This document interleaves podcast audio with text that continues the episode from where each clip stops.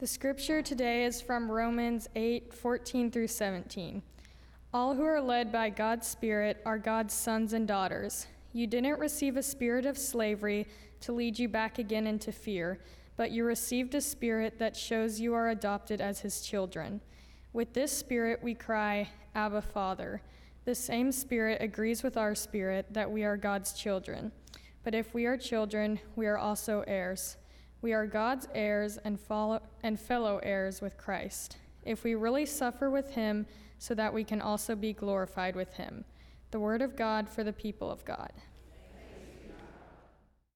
I'd like to say I, I have learned something by selecting this title.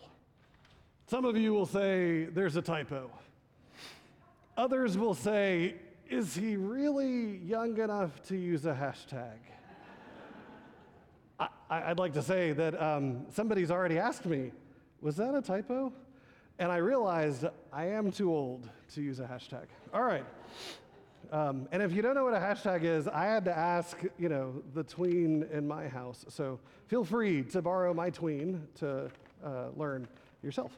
Um, all right, wow. Um, I will stick to um, different titles.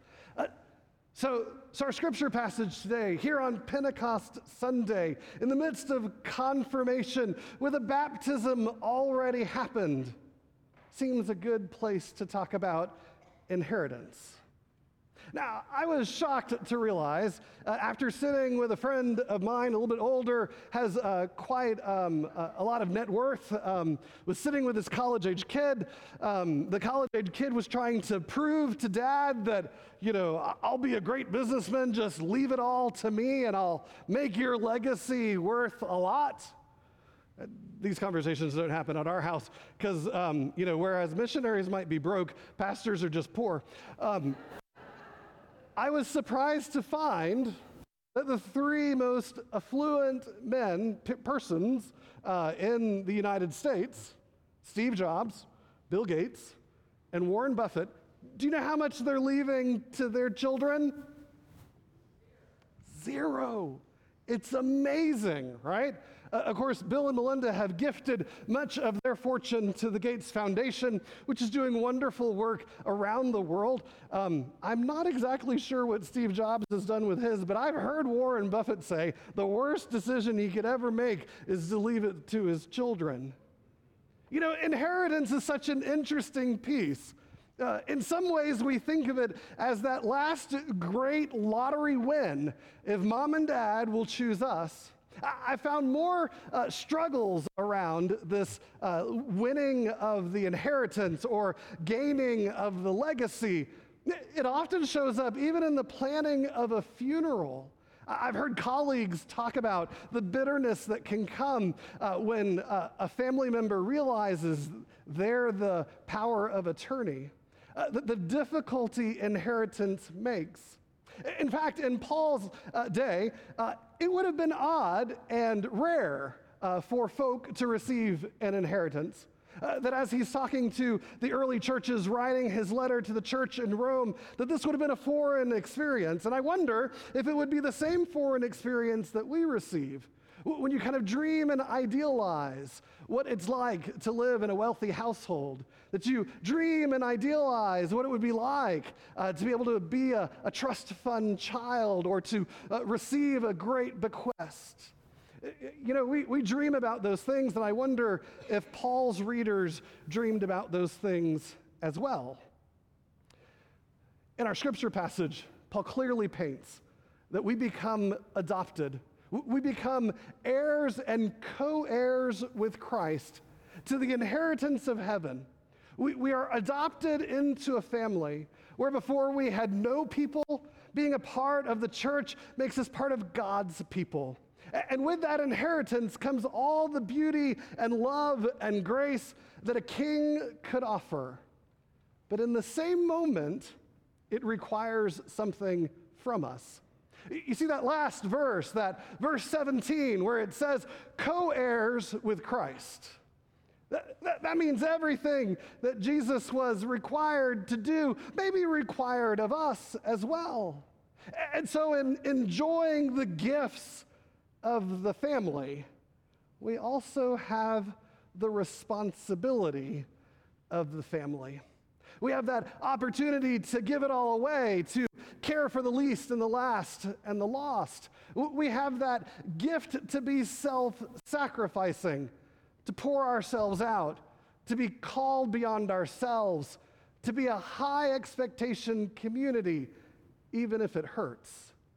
You see, the world of consumer doesn't come inside these walls.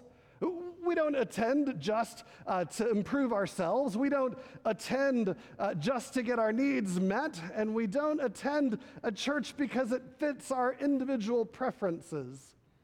We attend a church because we have been part of a covenant.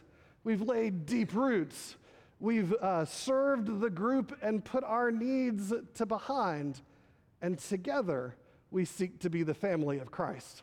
Now, our confirmands um, have had a chance to learn all about it, probably more than you'd ever want to know about the faith. Can I get an amen from the confirmands?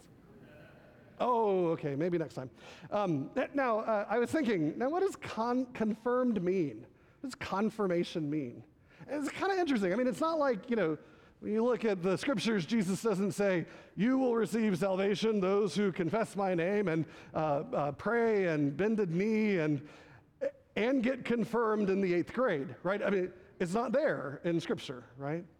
Uh, confirmation is one of those moments where uh, what your parents, uh, what the adults of the church have promised to do, you're claiming for yourself.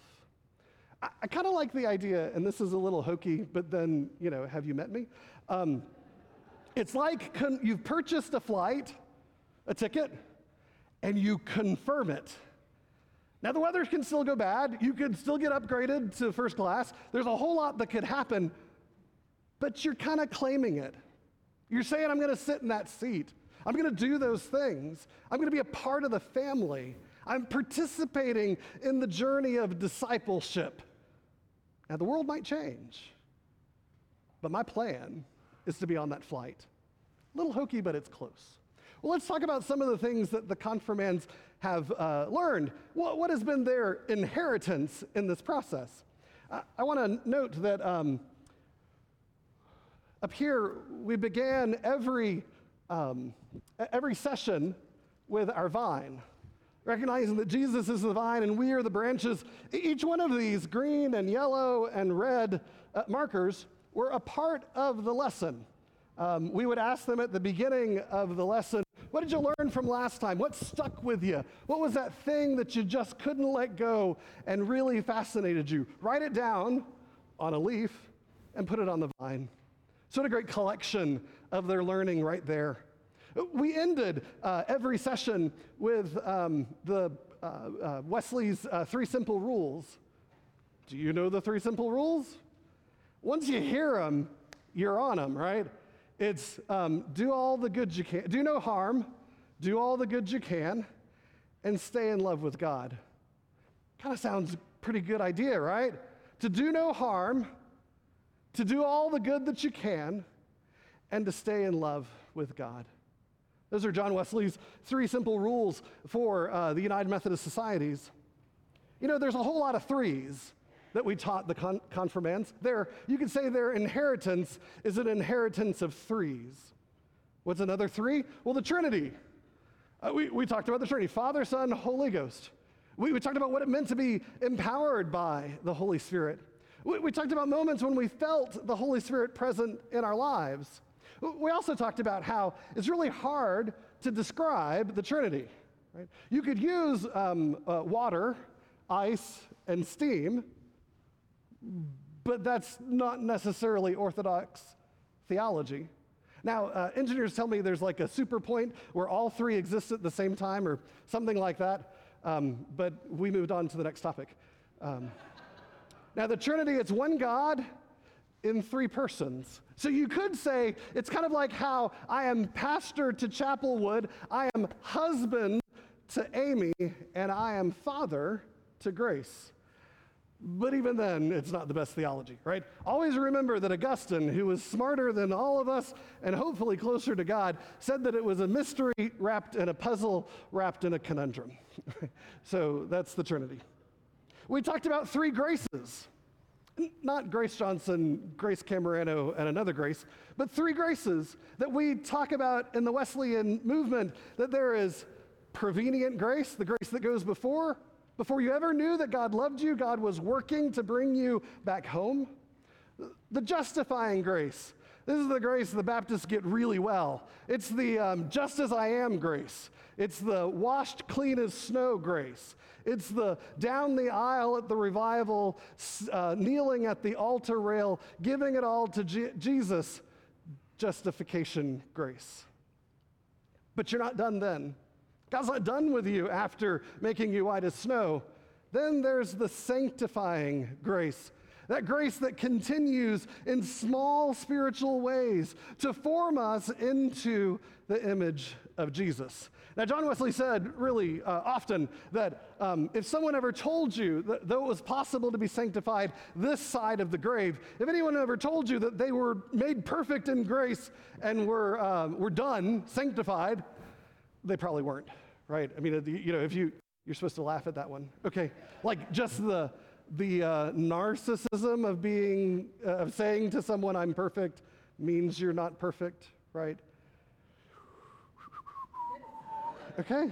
Um, we also talked about forgiveness, and I have a, um, an object lesson. We talked about forgiveness, we talked about means of grace, and we talked about repentance. I got to show them that we're kind of like a Ziploc bag with water in it. Um, we're filled up with the Holy Spirit. Uh, we have uh, become a part of God's community. And then we decide, you know, I got some smarts. I can do this on my own. I shouldn't have used so much tape on this box. Um, and we decide we're going to, you know, head out on our own. Maybe it's, you know, yeah, God said don't eat the apple, but you know, apples might taste good today. And so we do what we want to. Didn't think of the microwave, microphone being so close. And we sin. Oh, there we go. And when we sin, some of that good stuff that's inside of us begins to drip out. And over time, we continue to sin, and there gets to be more holes and the bag gets less and less and less. And we find that we are not who we thought we were. We become diminished in ourselves as we miss the mark, as we try to repair the hole. I, I got, I got tape. Sometimes this works, sometimes it doesn't. The metaphor stays true, right? Um, so maybe we go to church and we pray, and it's dripping a whole lot and we take communion. You get the idea. Imagine in your head. But we did this in class, remember? Right? Now, when you get to the point to where you feel so diminished, the bag doesn't seem to have all that good stuff that God gifted, do we get that stuff back? It's amazing. Pentecost, what a great day. God opens us up and pours more of God's self into us. And we become more of who God intended us to be.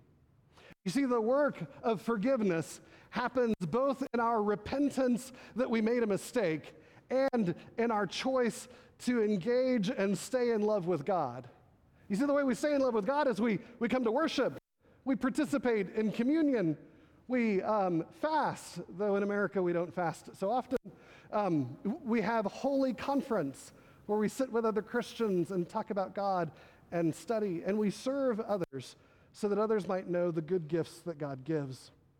These are some of the inheritance pieces that uh, your confirmands have received from your church.